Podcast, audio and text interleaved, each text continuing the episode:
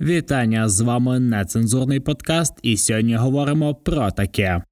Союзники, що тікають, поселення Китаю, референдуми в Грузії і тривожності в Криму. Добрий день. Минуло трошечки більше тижня з останнього випуску. Це значить, що у нас накопичилося достатньо тем для того, аби їх нецензурно, непрофесійно і дуже прохнаво обговорити. Як помітили наші слухачі, тепер ми беремо дві-три основних теми, яким присвячуємо приблизно половину випуску, і трошечки тем поменше з меншою відповідною кількістю часу. Цього разу ми достатньо велику кількість нашого ефірного часу знову присвятимо Китаю, тому що він е, стає все більше і більше і частіше з'являтися на різноманітних новинних ресурсах. Він починає більш активно вести якісь політичні політичні ігри після цілого року такого відмовчення, після того як цілий рік Китай думав, що ж йому насправді робити, як йому далі рухатись, тому що він виявився між двома вогнями з одного боку Російська Федерація країни Азії, де вона постійно посилює свій вплив, а з іншого боку, залежність безпосередньо ринкова від економіки Сполучених Штатів, Європейського Союзу і низки інших країн. І після того як Китай цілий рік відсидівся, нарешті він починає такі таке інтенсивне політичне життя, зокрема і геополітичне. Також е, повернемося до мітингів і протестів в Грузії та в Молдові, навіть трошечки зачепимо і Молдову. І звичайно, що поговоримо про наш з вами окупований Крим і зачепимо колишніх вже союзників Російської Федерації. Ну що ж, будемо одразу починати. Ще в січні в нас був випуск, де частиною назви було словосполучення Москва переходить на юань. Тоді ми дали прогноз російській економіці і в цьому тому, що буде з нею відбуватися в подальшому в майбутньому під оцим посиленням впливу з Китаю під час цього посилення китайської цієї політики в цілому регіоні азійському і безпосередньо на кордоні з Російською Федерацією адміністрацію, та як це вплине на її валюту, на її економіку, на її ВВП і в цілому на от безпосередньо життя росіян. І сьогодні вже ми говоримо про те, як е, Росія вже починає більш е, свідомо за власним вибором, починає орієнтуватися абсолютно повністю на Китай, і цьому є наступні причини. Звичайно, що однією з них є безпосередня війна в Україні, те, що Російська Федерація не була готова до того, що вона буде безпосередньо воювати з підготовленими добро озброєними військовими, те, що це буде національна війна, те, що Російська Федерація виявиться елементарно непідготовленою до таких масштабних бойових дій. Це ми бачимо всі на прикладі того, як Російська Федерація поступово поступово починає зменшувати вже тиск. Починається така лайтова така відлига. Я не хочу поспішати, але це видно вже по лінії фронту, що Російська Федерація от від цього суперконкретного вже третього чи четвертого серйозного наступу Російська Федерація вже потрошечки відмовляється. Їй треба час на те, аби знову набратися сил і знову трошечки перепочити. Росії складно, Росії складно боротися. Це видно не тільки за от лінією фронту, це видно в цілому за тим нерозумінням того, що відбувається далі, як це має відбуватися в цілому, які є якісь конкретні цілі, чи є якась мета в Російської Федерації, і так далі. Це якраз сприяє тому тому що Росія повинна все більше і більше звужувати коло свого впливу і все більше орієнтуватися на когось, посилатися на когось, аби мати хоча б якийсь такий умовний тил, який буде створювати таку видимість якоїсь і політичної діяльності, і союзного якогось такого аспекту, закриє точніше такий гештальт в потребі союзників. Та й якщо ми вже почали говорити про союзників, давайте продовжимо цю тему і трошки згодом вже дійдемо до до Китаю. Отож, е, ну що було таким найбільш потужним ударом для Російської Федерації в плані союзників? Звичайно, що і Європа, так і та ж сама Німеччина, Франція і багато країн інших намагалися якось е, домовитись, якось знайти якусь там середню ланку, щось би придумати таке, аби урегулювати весь цей конфлікт, тому що вже є там схожий кейс з Грузією, коли європейські лідери так само приїхали легалізувати реалізовувати оцю анексію Росією території Грузії. Так само є вже ще один приклад з мінськими домовленостями з Петром Порошенком, Ангелою Меркель і так далі. І теж хтось надіявся в Європі, та абсолютна більшість, що це якраз такий конфлікт, якийсь таке питання території спірне, як ми час від часу чуємо, воно якось виріш, вирішиться саме якраз за допомогою таких ось е, таких перемовин. Та сама Росія себе дуже швидко відрізала від таких е, можливостей, від тих самих власних союзників, тому що авіаційні удари, руйнування енергоінфраструктури, величезна кількість катівень, полонених, надсерйозна жорстокість, з якою Російська Федерація воює з нами. Ця жорстокість якраз і поклала край не тільки якимось дипломатичним важелям Європи впливу на Україну, а й навіть економічним партнерствам, які Російська Федерація вибудовувала протягом багатьох років. Проте є ще там одна країна, яка досить серйозно вплинула на Російську Федерацію. Це Казахстан. Ми про нього теж в минулому році багато говорили, багато чули і через мітинги, і через оце намагання знищити цю проросійську е, жилку в Казахстані безпосередньо. Ми пам'ятаємо, що там було багато цікавих подій, але зараз це закінчилося трошечки нічим. Але тим не менше, Казахстан зараз через отакий збіг геополітичних подій він вже намагається бути більш самостійним. Це нам звичайно, що на руку Казахстан доєднується до санкцій. Він намагається обминути якось вторинні санкції, які зачіпають безпосередньо і підприємців, які співпрацюють з Російською Федерацією, і компанії, і багато багато несуть шкоди для бізнесу і для країни. Тому Казахстан відмовився від якихось таких тісних контактів з Російською Федерацією. Також до Казахстану з початку повномасштабної війни між Україною і Росією завітало чимало міжнародних дипломатів і сполучених штатів. І От з Британії буквально на цьому тижні завітав міністр закордонних справ в Казахстан, де вони обговорили шляхи постачання газу, нафти, відкрили навіть сквер королеви Єлизавети. Також е, Британія зацікавлена в паливі з Казахстану. Є досить багато країн, які так само зацікавлені в Казахстані, як в аналогу Російської Федерації в плані постачання енергоресурсів. І Казахстан з часом якусь, е, наприклад, я думаю, що третину ринку від Російської Федерації обов'язково перейме, і це тільки рік з повномасштабної російсько-української війни. Далі Казахстан буде тільки набувати своєї суб'єктності, зважаючи на те, що це середня ланка такого кордону між Китаєм і між Росією. Це є досить важливо, і нам пощастило, що якраз це сталося в цей період часу. Також від Росії потрошечки почали відвертатися і країни Африки, тому що ми пам'ятаємо, що Лавров намагався вже кілька разів турмувати безпосередньо це вікно в Африку, яке Путін так само рубав дуже давно. Але з цим виявилося трохи складніше, оскільки безпосередньо Україна постачає буквально хліб до цих країн, і саме Україна є одним з таких достатньо серйозних партнерів для цих країн, а ніяк аж не Росія. Це якраз дуже класний приклад того, як оця вся російська многоходовочка з зерном спрацювала. Виявилося, що там більше 30% зерна у нас купляє і Туреччина, і Китай разом. Отже, Росія зробила відверто тупорилу дурню, яка дуже сильно їй нашкодить, через яку вона намагається впливати на Україну. Але цей важіль впливу виходить, що він не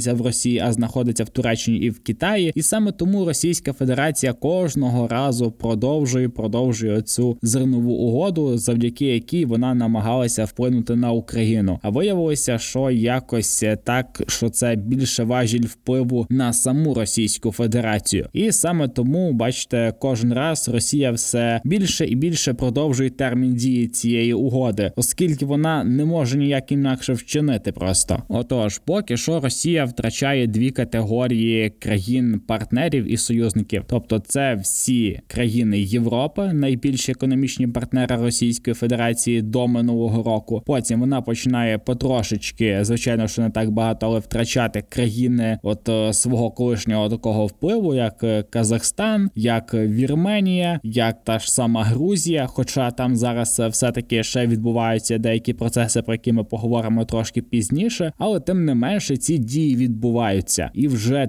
третій такий сегмент цих країн це країни, в яких Російська Федерація безпосередньо заливала бабло для того, аби утримувати там от чинну владу. Дуже класним прикладом такої країни є Сирія, де Російська Федерація не тільки вливала бабло, вона там ще й зливала власних військових, проводила там спецоперації, робила те все саме, що в нас знищувала житлові цілі райони, знищувала цивільне населення, воювала з повстанцями і робила багато багато біди. І в Сирії зараз е, вони так трошечки подумали. І Башар Асад, цей тиран, який співпрацював з Російською Федерацією, співпрацює дотепер. Він, до речі, якраз тиждень тому приїздив до Путіна, де сказав, що ми повністю в цьому підтримуємо Російську Федерацію. А вже через тиждень Сирія відновила дипломатичні стосунки з Саудівською Аравією. Також з Саудівською Аравією більш поглиблені стосунки почав і Іран, тому що Російська Федерація вже настільки серйозно і настільки швидко набирає обертів в тому, аби стати вже повноцінною власністю Китаю, що немає вже сенсу чіплятися за неї. Ясно, що в Російської Федерації вже не вистачає грошей на те, аби утримувати своє таке ком'юніті в Сирії. Не вистачає цього, аби впливати там якось на Іран, зважаючи на те, що зараз Російська Федерація і Іран намагаються торгуватися якось озброєнням для того, щоб і ті і інші вийшли якось в ноль, при тому, що і Іран страждає від того, що їхні бази руйнує чи то Ізраїль, чи то Сполучені Штати, і так само Російська Федерація страждає від того, що її руйнує Україна, і тому від оцих країн почали трошечки люди шукати інших партнерів. І от Сирія і Іран якраз потрошечки, потрошечки придивляються до Саудівської Аравії, яка була трошки зоном впливу Сполучених Штатів, але зараз все міняється. Як ми бачимо, що і Саудівська Аравія посилює свій вплив, і Китай посилює свій вплив. Але Китай більше зараз буде зацікавлений в Російській Федерації, і про це зараз детально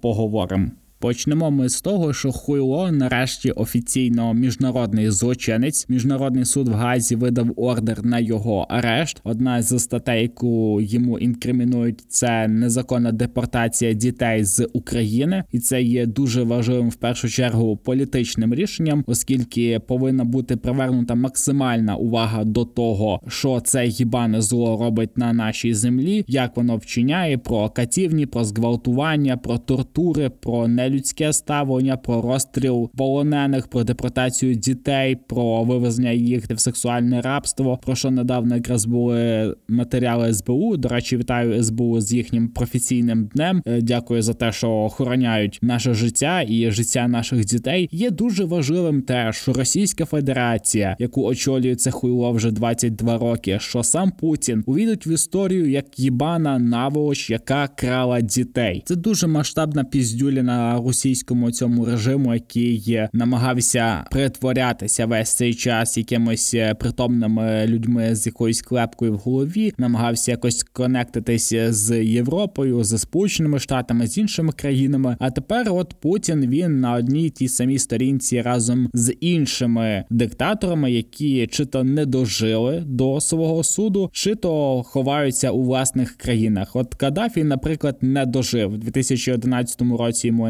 інкримінували так само величезну кількість злочинів, і всі ми прекрасно знаємо, що з ним сталося, як його в Лівії завалили, засунули йому лопату в сраку, і в цьому про те все, що з ним відбувалося, якраз коли його знайшли повстанці. Також е, в списку разом з Путіним є Омар Аль-Башир, людина, яка так само ховається у власній країні, яка так само очікує на те, що хтось його видасть в Гаагу. Це в 2009 році йому видали ордер. От і тепер є серед цих людей ще і Путін. І я дуже задоволений тим, що нарешті історично це вже є затверджено. Все це частина історії. Путін і Росія викрадали українських дітей, і цьому має бути приділена максимальна увага, і дуже є важливим те, що саме за таким чинником йому інкримінують е, міжнародного злочинця. Звичайно, що міжнародний злочинець це тавро до кінця нещасного життя цього хуйла але Але оце Тавро не злякало Сі Цзіньпіня, і він все таки приїхав до Москви, навіть дав руку цьому чмошнику Путіну, міжнародному злочинцю, який викрадає дітей, тому що і в Китаї так дуже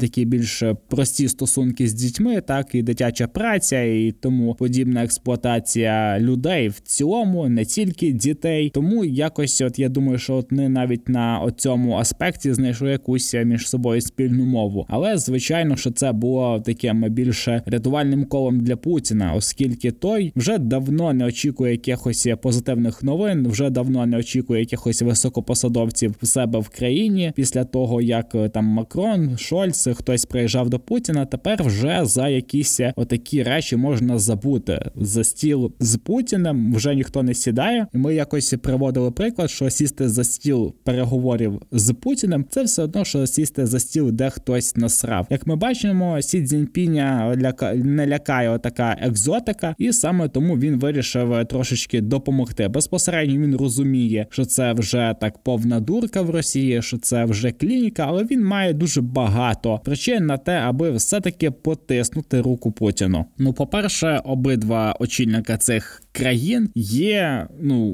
вони по крайній мірі вважають так, що вони є якимось конкурентом от нинішньому світу, сполученим штатам, європейському союзі, цілі низки інших країн. Хоча насправді ні економічно, там ні військово, це не є аж так. І Росія і Китай це ну достатньо схожі між собою такі персоналі, які чомусь вважають себе особливими. Також е, у Сі Цзіньпіня є особистий мотив приїхати до Росії, оскільки пам'ятаєте, що відбувалося з Тайваню, коли Китай погрожував там чи то не ядерною війною Сполученим Штатам, в разі того, якщо Ненсі Пелосі прилетить на Тайвань, якщо вона там висловить якусь свою підтримку, якщо Сполучені Штати будуть надалі допомагати з озброєнням безпосередньо цьому острову, то Китай піде на якісь такі блядь, рішення, що всі будуть в шоці, але цього не сталося, тому що Китай прекрасно розуміє свої можливості, можливості Сполучених Штатів, і розуміє, що вже зараз, в 21 столітті, війна не відбувається тільки на фронті, тільки за допомогою снарядів. Війна відбувається в багатьох інших аспектах життя між країнами: економічний, фінансовий це все Китай дуже добре розуміє, тому він так довго цілий рік пристально слідкував за тим, що відбудеться з Росією. І після того як він побачив наочно це все, він вже і приїхав для того, аби простягнути свою руку допомоги і почати потрошки переоформляти на себе Росію. Ми вже з вами обговорювали постачання Російській Федерації безпілотників, те, що Китай ділиться супутниковими даними з Російською Федерацією для того, аби допомагати російським військовим. Китай допомагає не тільки безпілотниками, допомагає ще й гвинтівками, озброєнням, амуніцією, та навіть йдуть бесіди про те, що він допомагає буквально сублімованими продуктами російській армії. Хоча в цьому я абсолютно не сумніваюся. А що ж отримає Китай натомість від Росії? Абсолютно усе починаючи з острова Сахалін і закінчуючи якимось там Владивостоком, до безкінечної бази ресурсів, які необхідні Китаю, до безкінечної бази залишків оцих наукових робіт з радянського союзу, ракетобудування, танків, озброєння, багато багато чого. І Китай бачить е, великий інтерес і зацікавленість безпосередньо в Росії як в складі, як в базі якійсь. А Росія бачить в Китаї єдиного союзника, який приїхав, єдиного якби рівного партнера. Хоча Китай не рахує Росію рівню собі, оскільки він прекрасно бачить, як Російська Федерація обсирається на полі бою, і що відбувається з російськими солдатами, що відбувається з російським ВПК, і Китай так само, як і ми, бачить те, що в Росії кожного дня щось горить. Це абсолютно абсолютно такий новий для Російської Федерації челендж, який почався ще в минулому році, і який підігріває сраки росіян круглий рік, і це буде продовжуватися ще дуже дуже довго. Але ж Китай і Росія не підписали якихось там суперстратегічних домовленостей. Ні, підписали один з них це про там космічні якісь дослідження і космічну співпрацю, а інший це про пов'язаність економіки між Росією і між Китаєм. Це значить те, що і Китай, і Росія будуть будуть інтегруватися все більше в ринки одна одної. І от Путін якраз е, заявив про те, що він цілком не проти того, аби нарешті Російською Федерацією розраховувалося юанями. Це що стосується і країн Азії, і країн Африки, такого ближнього зарубіжжя, тому що з юанями щось треба робити. Росія не має куди їх продавати, крім самого Китаю. Ми про це теж вже неодноразово заговорили. І тепер вже нарешті Росія буде адаптована під Китай. Ми будемо бачити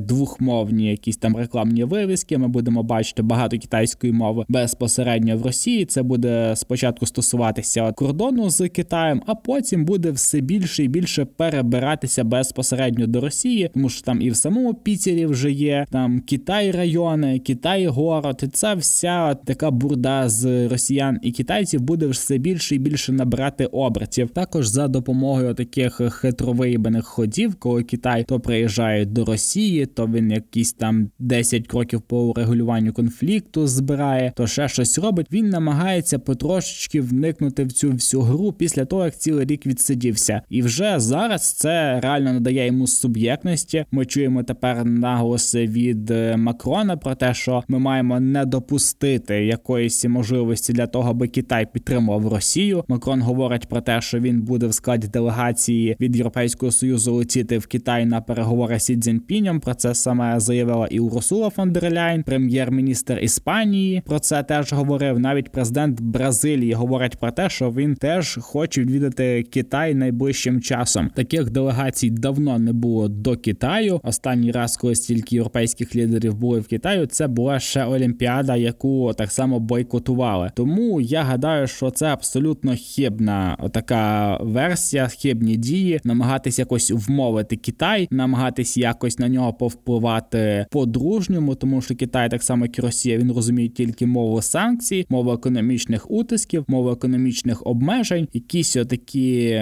прохання він розуміти не буде, він їх не буде чути. Він буде на цій підставі ще більше намагатись торгуватись, так само як це в цілому робить і Росія. Тому, як на мене, отакі делегації, вмовляння, особливо від Макрона, людина, яка дуже сильно любить домовлятися, це краще робити не варто. Ну хай може краще йде один Макрон. От він любить говорити з такими старими літніми людьми про щось домовлятися, але і те на місці Макрона, на місці того, що відбувається зараз в його країні сутички з військовими, протести проти реформи по пенсійному віці. Я гадаю, що ну не на часі зараз приділяти стільки уваги Китаю, стільки скільки хоче Китай, точно не варто. Китай ну дуже обширна тема, і зараз буде навколо нього дуже багато геополітичних подій відбуватися, і про нього ми будемо обов'язково ще говорити і надалі. А зараз я знову буду приділяти час Грузії і Молдові. Останні наші випуски, де ми вже на постійній постійній основі обговорюємо події в Грузії в Молдові, набирають трохи менше прослуховувань ніж зазвичай, і я не міг зрозуміти, чого ж саме. І мені на пошту написав один з слухачів. До речі, ви теж це можете зробити. Що чого ми говоримо про Грузію, чого ми говоримо про Молдову, про ці маленькі країни, які не хочуть боротися з режимами в власних країнах самі. А коли у нас от зараз іде війна, ми говоримо чогось про, про російську Грузію, яка нам не допомагає, яка якраз налаштована проти нас нас, і це цілком зрозуміле запитання, і я відповів на нього. Справа в тому, що на Грузію ніхто не звернув увагу у 2008 році, коли російська армія окуповувала частини незалежної країни. На Грузію ніхто не звернув увагу, коли російські літаки бомбардували мирні міста, коли російські військові грабували ці мирні міста, коли російські військові вперше вже в історії Росії почали повномасштабну війну проти іншої країни з анексією її територій, і це була така був перший етап, коли країни не звернули увагу. Хоча Україні треба віддати належне, тодішнє керівництво України допомагало військовим шляхом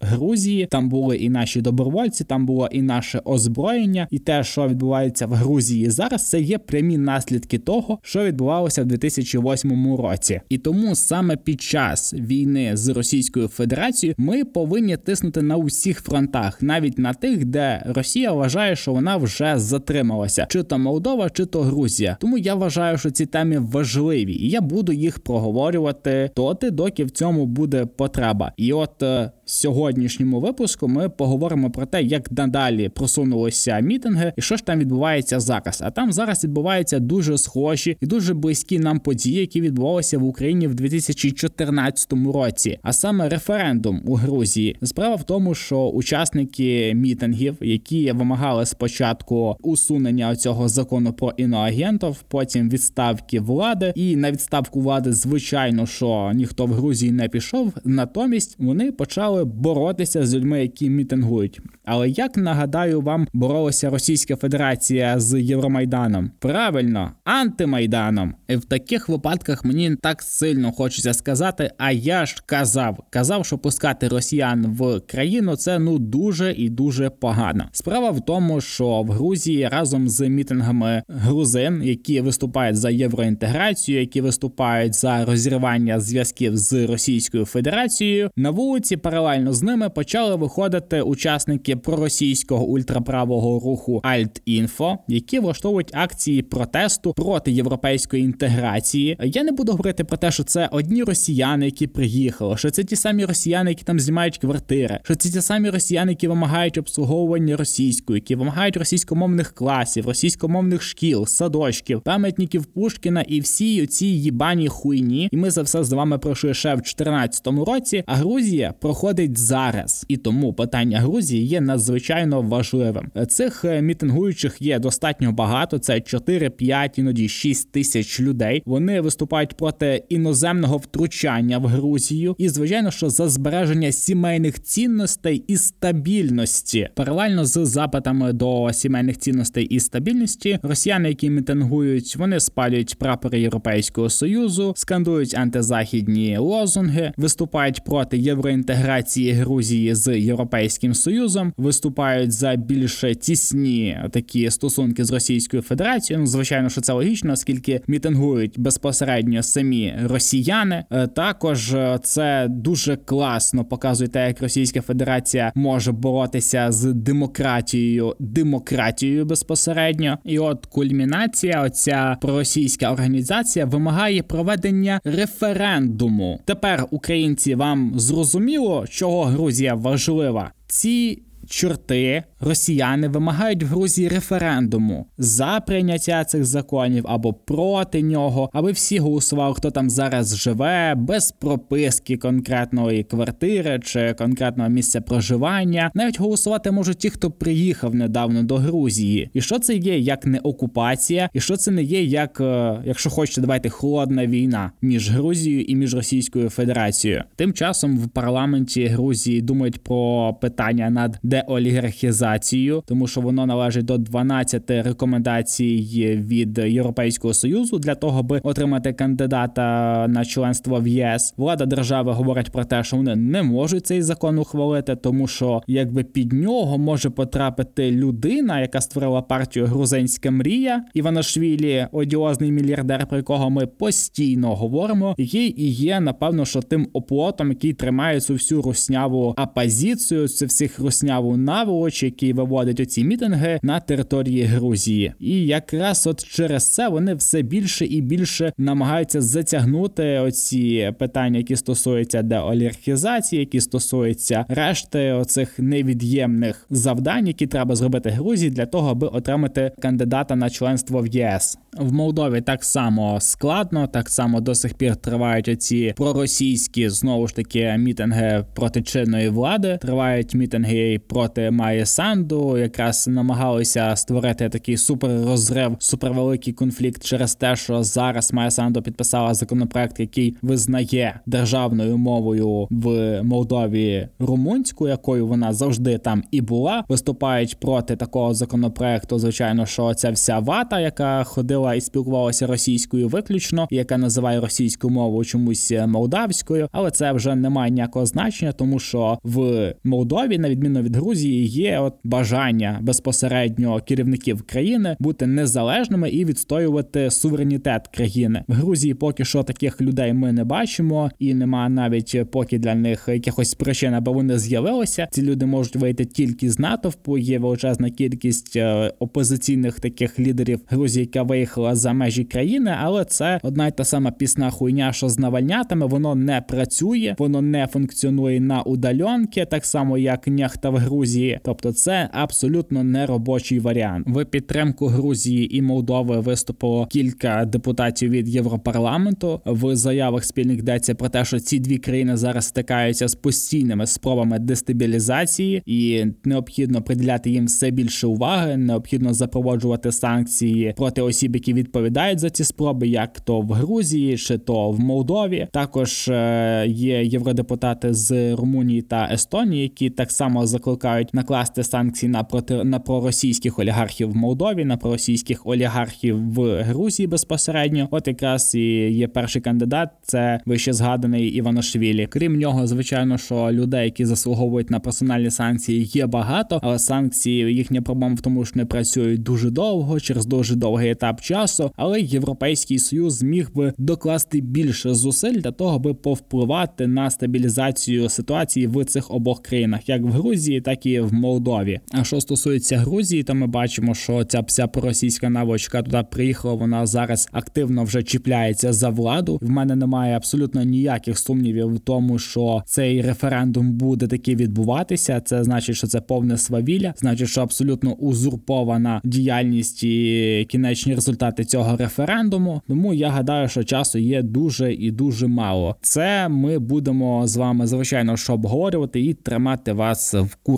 Україна продовжує палити русню, робить це дуже і дуже вміло. Цим захоплюється величезна кількість таких, здавалося би, надвійськових країн, як Сполучені Штати, як Британія, як та сама навіть е, Китайська Народна Республіка, яка дуже добре слідкує за тим, як Україна винищує росіян, як Україна воює проти росіян, і на те, як надалі будуть відбуватися бойові дії, особливо це те, що стосується Криму, тому що Крим, Тайвань, Китаю все таки цікаво дивитися на такі бойові дії в реальному часі, не дуже сильно допомагаючи Росії, і звичайно, що абсолютно не допомагаючи Україні, і в Криму справді тривожно, тому що вибуваються останнім часом багато вибухів в окупованому нашому острові. Це вибухи в Джанкої на залізничному полотні. Попередньо було відомо про те, що це був пошкоджений залізничний вузол і безпосередньо ешелони з технікою. Повідомляється про те, що були знищені ракети, які були доставлені до Криму для того, аби знову нищити нашу цивільну інфраструктуру, тому що Російська Федерація останнім часом вже відмовилася навіть від того, аби обстрілювати енергетичну інфраструктуру. Вона зрозуміла, що це не працює, і зараз просто займається виключно терором. Також в Севастополі українські морські безпілотники атакували південну бухту через хлопки і от задимлення, через взриви бухта тимчасово не приймає ніякий надводний транспорт. Це є початком. Зараз якраз все йде до літа. Треба потрохи очистити від росіян оцей наш окупований прекрасний півострів. Боже, я так давно мрію там побувати. Я стільки дивлюся фотографії і просто уявляю, як же там буде класно без росіян. Це просто щось надзвичайне.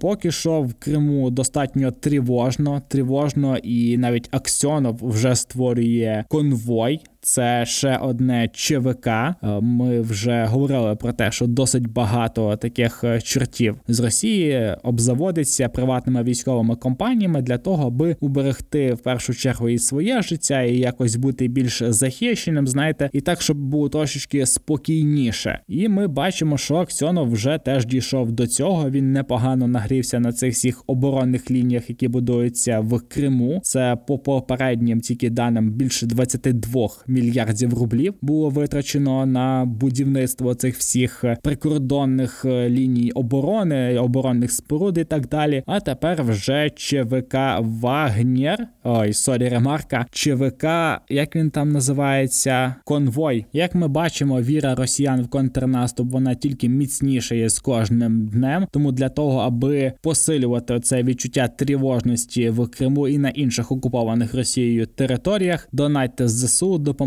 з автівками. Зараз це є нагальним е, таким запитанням. Допомагайте його вирішити, підтримуйте армію. Обов'язково підписуйтесь на наш подкаст на зручних для вас подкаст платформах. До зустрічі в наступну п'ятницю. Дякую.